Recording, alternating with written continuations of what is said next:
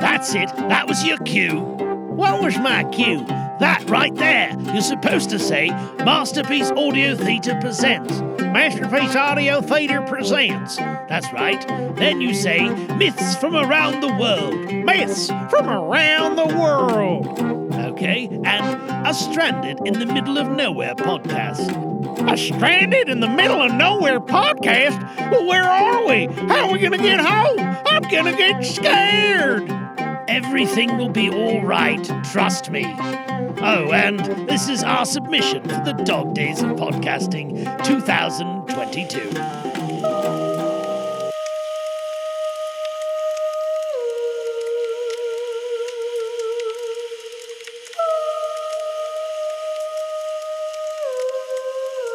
The quest for Medusa's head, uh, part 6, the great sea beast. Uh, Perseus soon crossed the ocean and came to the land of the west. Far below him he could see the three maidens dancing around the golden tree, but he did not stop, for now he had the head of Medusa safe in the pouch at his side. He must hasten home. Straight east he flew over the sea, and after a time he came to a country where palm trees and pyramids and a great river flowing from the south. Here, as he looked down, a strange sight met his eyes. He saw a beautiful girl chained to a rock by the seashore, and far away a huge sea beast swimming towards her to devour her. Quick as a thought, he flew down and spoke to her, but as she could not see him for the cap of darkness which he wore, his voice only frightened her. Then Perseus took off the cap and stood upon the rock, and when the girl saw him with his long hair and his wonderful eyes and laughing face, she thought him the handsomest man in the world. Oh, save me, save me, she cried, as she reached out her arms towards him. Perseus drew his sharp sword and cut the chains which held her, and then lifted her high upon the rock. But by this time the sea monster was close at hand, lashing the water with his tail and opening his wide jaws as though he would swallow not only Perseus and the young girl, but even the rock on which they were standing. He was a terrible fellow, and yet not half as terrible as the Gorgons.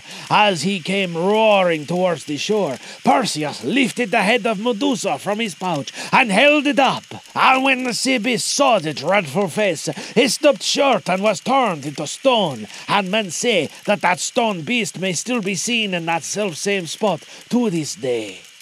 Then Perseus slipped the Gorgon's head back into the pouch and hastened to speak with the young girl whom he had saved. She told him that her name was Andromeda, and that she was the daughter of the king of that land. She said that her mother, the queen, was very beautiful and very proud of her beauty, and every day she went down to the seashore to look at the face that was pictured in the quiet water, and she had boasted that not even the nymph who live in the sea were as handsome as she. When the sea nymph heard about this, they were very angry, and they asked great Neptune, the king of the sea, to punish the queen for her pride. So Neptune sent the sea monster to crush the king's ships, and to kill all the cattle along the shore, and to break down the fishermen's huts. The people were so much distressed that they sent at last to ask Pythia what they should do. And Pythia said to them that the only way to save the land from destruction was that they must give the queen's daughter, Andromeda, to the monster to be devoured.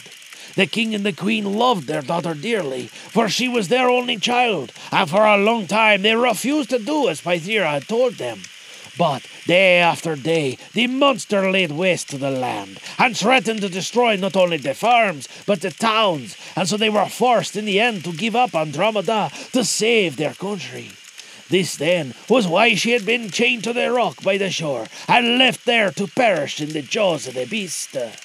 When Perseus was yet talking to Andromeda, the king and the queen and a great company of people came down to the shore, weeping and tearing at their hair, for they were sure that by this time the monster had devoured his prey. But when they saw her alive and well, and learned that she had been saved by a handsome young man who stood beside her, they could hardly hold themselves for joy. And Perseus was so delighted with Andromeda's beauty that he almost forgot his quest, which was not yet finished. And when the king asked him what he should give him as a reward for saving Andromeda's life, he said, uh, Give her to me for my wife. This pleased the king very much, and so on the seventh day Perseus and Andromeda were married, and there was a great feast in the king's palace, and everyone was merry and glad. And the two people lived happily for some time in the land of the palms and the pyramids. And from the sea to the mountains, nothing was talked about but the courage of Perseus and the beauty of Andromeda.